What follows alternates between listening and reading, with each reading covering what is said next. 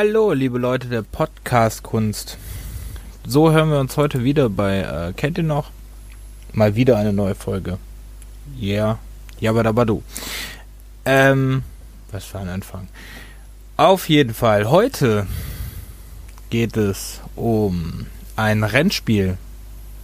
Irgendwie überraschend, ne? Also, wer mich kennt, überrascht das jetzt. Aber in der PlayStation 1 Zeit mochte ich sehr gerne Prügler und ähm, auch Rennspiele, was sich in den Jahren irgendwie geändert hat. Prügler sind heutzutage nicht mehr so unbedingt meins. Und Rennspiele geht so. Also muss ich Bock drauf haben, aber spiele ich heutzutage mehr als äh, vor ein paar Jahren. Es geht heute auf jeden Fall um Sportscar GT. Das ist für den PC und für die PlayStation 1 erschienen. Und das Krasse ist daran, es gibt zwei verschiedene Versionen.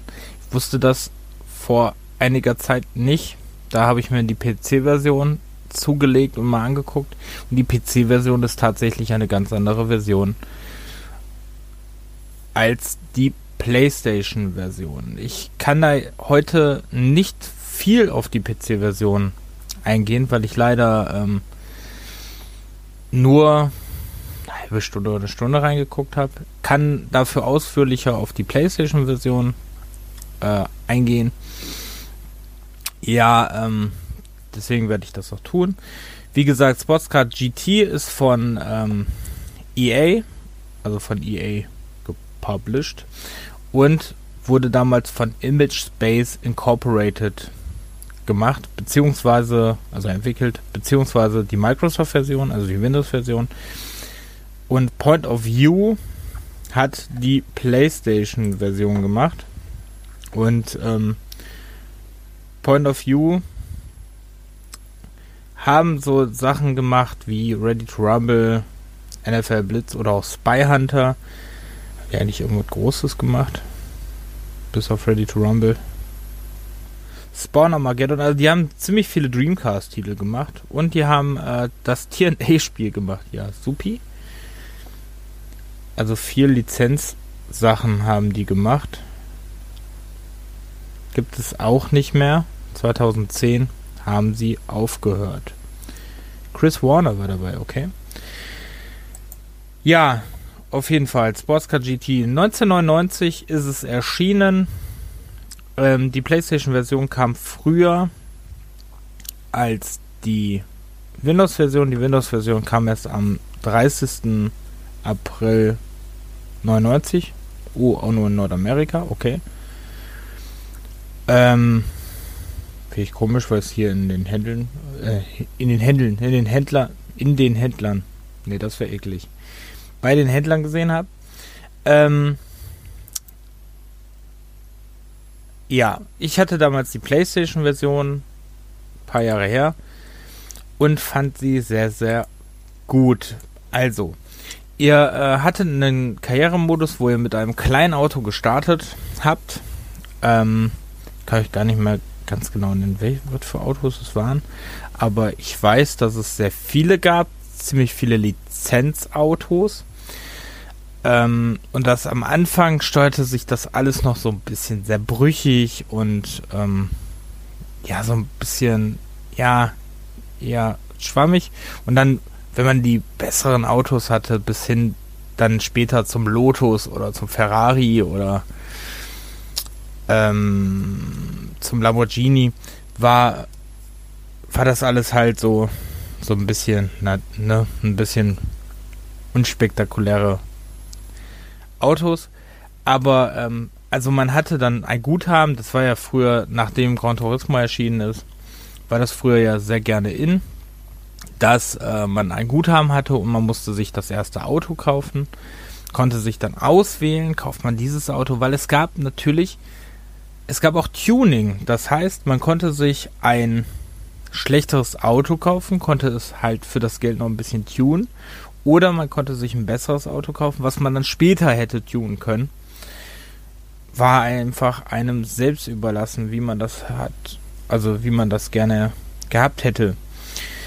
Ja, ähm, ich habe darauf angesprochen, dass äh, es in Versionen Unterschiede gibt. Das ähm, zum Beispiel ist das äh, ganze Interface ist ganz anders, die HUD ist ganz anders. Also ihr seht ähm, der ganze Aufbau, wenn ihr euch die Spiele nebeneinander angucken würdet, würdet ihr nicht denken, dass die Spiele gleich sind. Also, äh, dass es das gleiche Spiel ist. Weil die sich so unglaublich unterschiedlich spielen und aussehen, da die PC-Version auch sehr, ja, mehr in diese Simulationskiste geht, wie die PlayStation-Version. Ähm, wie gesagt, ich habe da sehr viel Zeit rein investiert.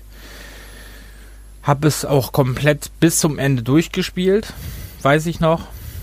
Und äh, hatte am Ende dann auch diese ganz teuren, tollen Sportwagen. Dann werden natürlich auch die Strecken werden schwieriger, die Strecken werden länger. Ähm, eine Zeit lang habe ich das damals sogar auch mit einem Lenkrad gespielt. Das war auch sehr gut. Also das konnte man auch sehr gut machen, damals mit diesen PlayStation 1 Lenkrädern.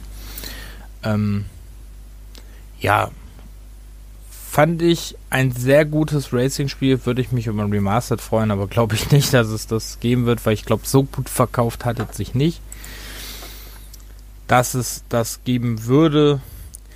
Ihr hattet dann ähm, verschiedene Klassen, die GT-Klassen, ne, seid bei 3, glaube ich, gestartet und dann hattet ihr ähm, GT2, GT1 und dann und so eine Masterclass.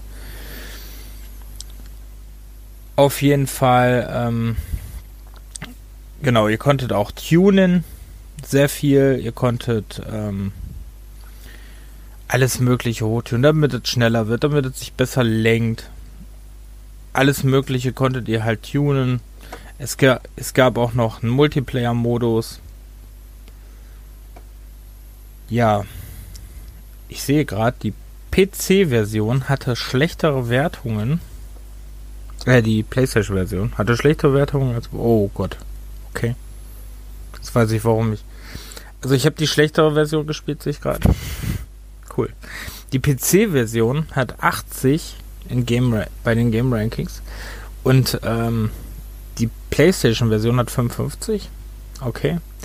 Ich hatte sehr viel Spaß damit. Ähm, ne, mein Bruder hat zu der Zeit Gran Turismo gespielt. Ich habe Sportscar GT gespielt. Ja, sagt das was über mich aus? Man weiß es nicht. Ich fand es auf jeden Fall ganz cool und finde es, es ist so eine vergessene Perle. Also jetzt, ob es die PC-Version oder die PlayStation-Version ist, aber ich finde, dass das Spiel echt unterschätzt ist und ich mag das Spiel irgendwie. Das hat mit dem Spiel verbinde ich halt sehr viele schöne Erinnerungen. Ähm, ja. Vielleicht sollte man auch noch erwähnen, dass die Versionen noch äh, co-gepublished, äh, co-gepublished, co-entwickelt wurden äh, von den Westwood Studios. Die kennt man darunter, dass EA die irgendwann mal platt gemacht hat. Nein, Spaß. Man, man kennt die darunter, dass sie äh, natürlich die bedeutende Command Conquer Reihe gemacht haben. Zum Beispiel. Unter anderem. Also die haben natürlich ziemlich viel mehr gemacht. Aber unter anderem Command Conquer Früher noch Eye of the Beholder, die hießen sie aber noch anders. Da hießen sie noch Westwood Associations. Ich hoffe, das war jetzt richtig ausgesprochen. Ne, also die Westwood Studios, da werden wir wahrscheinlich auch nochmal in einem Podcast drüber reden. Dann auch wieder mit dem Sai am Start. Weil da gab es einige Spiele, wo er wahrscheinlich sehr viel drüber reden möchte. Spiele, die ich jetzt kenne, hm. Die haben sogar, sogar, die haben auch ähm, Blade Runner gemacht. Das ist ja, ne, mittlerweile kriegt man es wieder bei GOG. Sehr gutes Cyberpunk-Spiel. Oder es gab halt auch noch Spiele wie äh, Lands of Lore oder die Dune-Reihe. Also Westworld, ne? Wird mal wieder ein Thema. Ja, gut, dann hab, haben wir, äh, ja, sind wir, haben wir, sind wir, haben wir, sind wir. sind wir jetzt schon zum Schluss des, äh, der neuen Folge. Ähm, wie habe ich heute so ein, weiß nicht, Sprach, Sprachgulasch, wie hieß das? Ähm, ja. Vielen Dank fürs Zuhören. Ich hoffe, das war ein bisschen informativ. Ähm, und wünsche dann eine schöne, behutsame Woche. Oder wenn man so wünscht. Und sagt dann bis zum nächsten Mal. Euer Rick. Ciao.